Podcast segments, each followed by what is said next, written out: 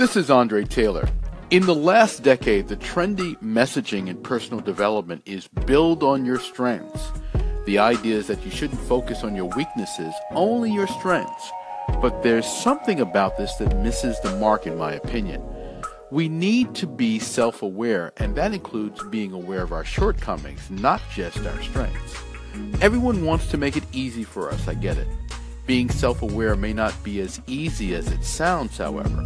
If you asked someone if they're a self aware person, they would probably say yes. Most people would say they're in command of their personality, their emotions, and affairs in life.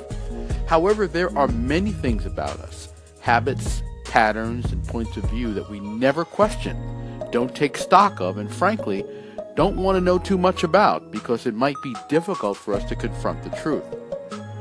Others who observe us and are astute may notice revealing signs that expose us, but we may not. However, sharpening our self awareness is crucial to making substantive changes in our lives and careers. That is, if we really want what we say we want.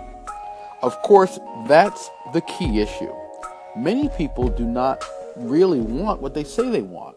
They like the idea of it. They like talking about it. They they don't like the work involved. Others have difficulty facing and dealing with the gulf between where they are and where they'd like to be. Now, I think that's the reason why many in my profession found it easy to simply say, don't look at your weaknesses. It's easier to try to convince ourselves and others that we're taking steps to get there, or there's a substantive reason why getting there is delayed or not possible. The truth, however, is that you cannot become excellent without having clarity about what you should be working on and then going to work on it. Masters at their craft do not stay in the dark about where they need to grow. You can talk about maximizing your strengths all you want, but if you have a weakness that prevents you from rising to optimal performance, you have to address it by working at it or by working around it.